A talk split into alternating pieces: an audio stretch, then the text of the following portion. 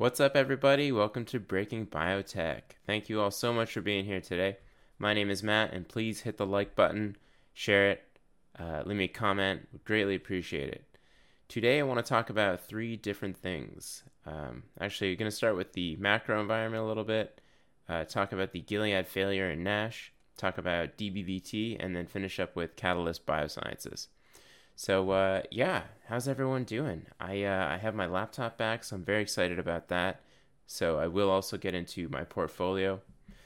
Um, yeah. Other than that, it's been a been a pretty good week, pretty heavy news week, which is uh, always entertaining. So if we just get into it, the uh, on the macro stage anyway, uh, Trump signed a funding bill for the government, so there's no more looming shutdown. So that's kind of uh, swept away now. I, I, personally don't think it's great for the country itself, but it's definitely good for the markets. Um, you know, we just keep racking up the debt, the federal government debt, which uh, is not good long term, but right now it's looking good. The uh, SPX finished up at like two twenty seven seventy five, so pretty pretty uh, bullish 2019 so far, and uh, even the XBI closed above um, 85.8, which uh, I'll look, I'll show a chart in a second. But uh, the one other piece of news that the markets are waiting for is a trade deal with China. So uh, Trump pushed the deadline for for a trade deal further, so the tariffs are going to be delayed. And uh, I think it's going to be kind of a sell the news event, though, just given how much the markets rallied on the potential resolution of these trade uh, issues that have been going on. So if it actually does come to fruition, I think it's going to lead to some some more turmoil in the markets. But as long as uh, they keep talking about the potential trade deal, it seems like we're just going to keep going uh, bullish. So looking at the XBI though, I uh, I noticed that you know around this 85.8 region, we we we hit this a couple times, at least in the last I guess uh, four months here. We hit it like four times and then failed to break above uh, until Friday. So Friday uh, closed at the high and well above 86. So, you know, this would uh, suggest uh, more bullish momentum to follow. But uh, a couple of levels that I'm looking at following this are 89.4. And uh, before it gets there, it'll probably go up and down. But, you know, I don't have any options positions open on, on the XBI. Just, just equity that I'm holding, and it's only a few shares. So, you know, I'm uh, I'm really surprised how bullish this year has been, or since the December 24th uh, bear market ended, and I think a lot of people are kind of wondering whether or not we're going to go all the way back to new all-time highs, or if we're going to see some sort of retracement from this big move. And uh, I'm not sure, but you know I'm keeping some uh, cash on the sidelines just in case. So we'll see. But let's get into more interesting stuff. So Gilead their Stellar 4 trial, their study in patients with compensated cirrhosis with the ASK1 inhibitor selonsertib, uh, failed dramatically. So the uh, the primary uh, endpoint is achieving a greater or equal to one stage improvement in fibrosis without worsening of NASH after 48 weeks of treatment. And uh, at two different doses, this uh, drug was given selonsertib and uh, both of them showed no improvement over placebo. So I think the uh, p value for the six milligram dose was one. So very much uh, a failure here.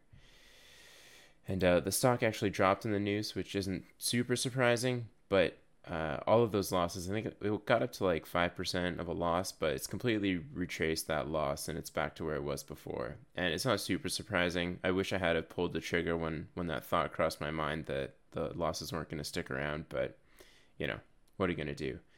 Uh, on the positive side, though, the companies with uh, thyroid hormone receptor beta agonists are, are now up about 10% ish, and they're kind of holding their gains, at least from this news.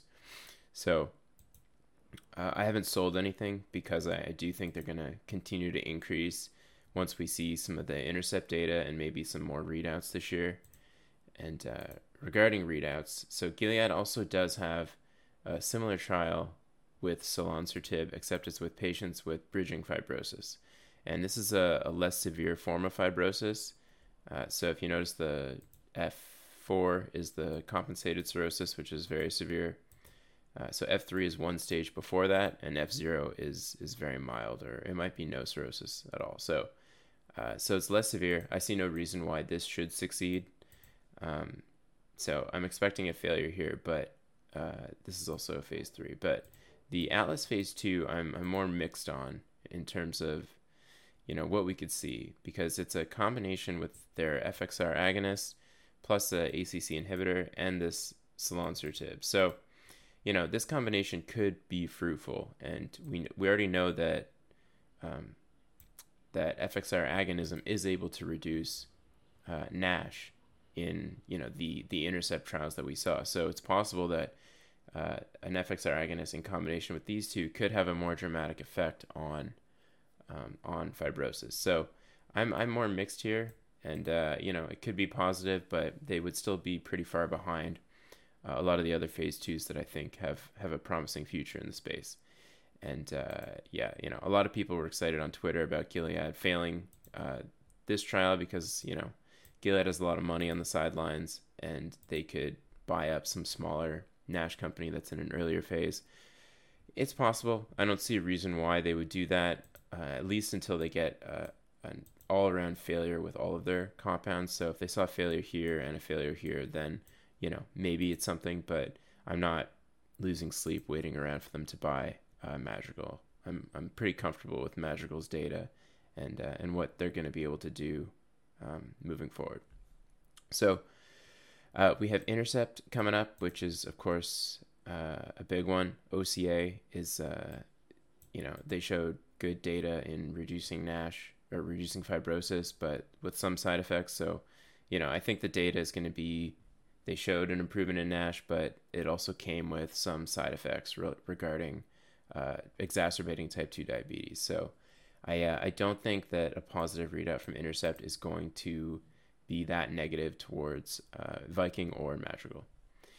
Uh, another company that has a readout coming up, and I've never really talked about them, is Allergan, and it's a it's a compound that's supposed to inhibit um, macrophage uh, chemotaxis, I believe you should all do your own due diligence with this. But I, uh, you know, it's it's one of those theories in the field right now that the the macrophages contribute to the fibrosis in the liver, and if you can prevent the macrophages from infiltrating it, then maybe you can see uh, an improvement in fibrosis. And um, it's it's a decent theory because they've also seen um, macrophages the root cause of a lot of negative things like type two diabetes, but um, I I don't know enough to to really have an opinion to put any money on it. So if uh, if you're interested, though, there's going to be a readout in Q3 of 2019. So definitely uh, do some background there. All right. So DBVT. Uh, yeah, that's all I wanted to say right now about NASH. So DBVT. This is the uh, company that has a subcutaneous um, desensitization therapy for food allergies and they submitted a BLA for their product uh, in October of last year, and then in December they got a letter from the FDA saying that uh, they had to provide more information about their manufacturing process. So the company withdrew the BLA, saying that they were going to, you know, provide the the necessary data or forms or whatever that the FDA wanted and resubmit. But we didn't really know when this was going to be. So we found out today, not today, but this week that uh, they figured it out and they're going to resubmit the BLA for Q3 of 2019. So it's an overall delay of one year before, um, you know, from what we didn't realize in, in October. And if we look at the stock, actually, uh, so this was the date that we got word that they were going to delay the BLA. And, you know, the, the stock dropped pretty much in half. And then the news that the BLA is going to be resubmitted in Q3 uh, is this pump right here from seven to about eight. So, you know, uh, the market is very much pricing in that this one year delay is going to hold them back from from really penetrating the the allergy market, and uh, it's possible. I think that there's probably more upside here to DBVT, um, but there's not really many things to like look forward to until we actually figure out whether or not this delay sets them back in the market. So, you know, I, I'm tempted to take a position here, and I know I've said that a lot with this company, and I've never actually done it, but uh, you know, this time I might take a look and see what sort of catalysts they have coming up on the other allergies and uh, make a decision there. But you know, this gives Aimmune a big head start in really penetrating the market. So um, interesting stuff, though. All right, the last thing I want to talk about was uh, Catalyst Bio. So CBio is a company that is involved in hemophilia, and uh, I've talked a lot about blood disorders and hemophilic products and sickle cell disease, and there's a lot of different companies out there trying to tackle these problems from different directions. So, uh, what Catalyst Bio is trying to do is they're trying to come up with compounds that patients can inject subcutaneously in order for patients to get a better, um, more stable levels of these factors. So, uh, they don't have to go through intravenous uh, infusions. And that uh, they can do them themselves because it's kind of a pain that they have to go somewhere to get this IV done. And if they can get these compounds to be injected sub-Q, then patients can just do them themselves. So there is a need for this for sure, but you know, again, there's a ton of competition in this area, and things like gene therapy are absolutely going to threaten this business. But given that gene therapy still has a decent way before it's actually going to be implemented, uh, I, I do see that Catalyst Bio could have some upside. So the two products that they're looking at is a factor uh, 7A and a factor 9. Okay, so their factor 9, so these are for patients with hemophilia B, and hemophilia hemophilia B is actually um, very very close to getting a good gene therapy for it. So I know that uh, Sangamo, well, sorry, uh, Spark has a product that's very close. And uh, Sangamo also has a product that's very close. Despite their zinc finger stuff, the hemophilia B product is not the three vectors. So it's just the cDNA that they're injecting, uh, that they're getting a virus to put into liver cells. So uh, these candidates are going to absolutely uh, hold this compound back. But basically, uh, the their factor nine, Catalyst Bios factor nine they came up with is better potency than the current treatment so the different cohorts that they have are, are combinations of uh, injection methods and number of injections. So we can see here that in the cohort that received the most of it, they get relatively stable um, factor 9, and it, it's relatively high, uh, which is good. Now, the problem is that in this cohort 6, so the patients that have this high amount of uh, factor 9, uh, they generated neutralizing antibodies, and this obviously um, prevented the amount of factor nine activity uh, in in these people.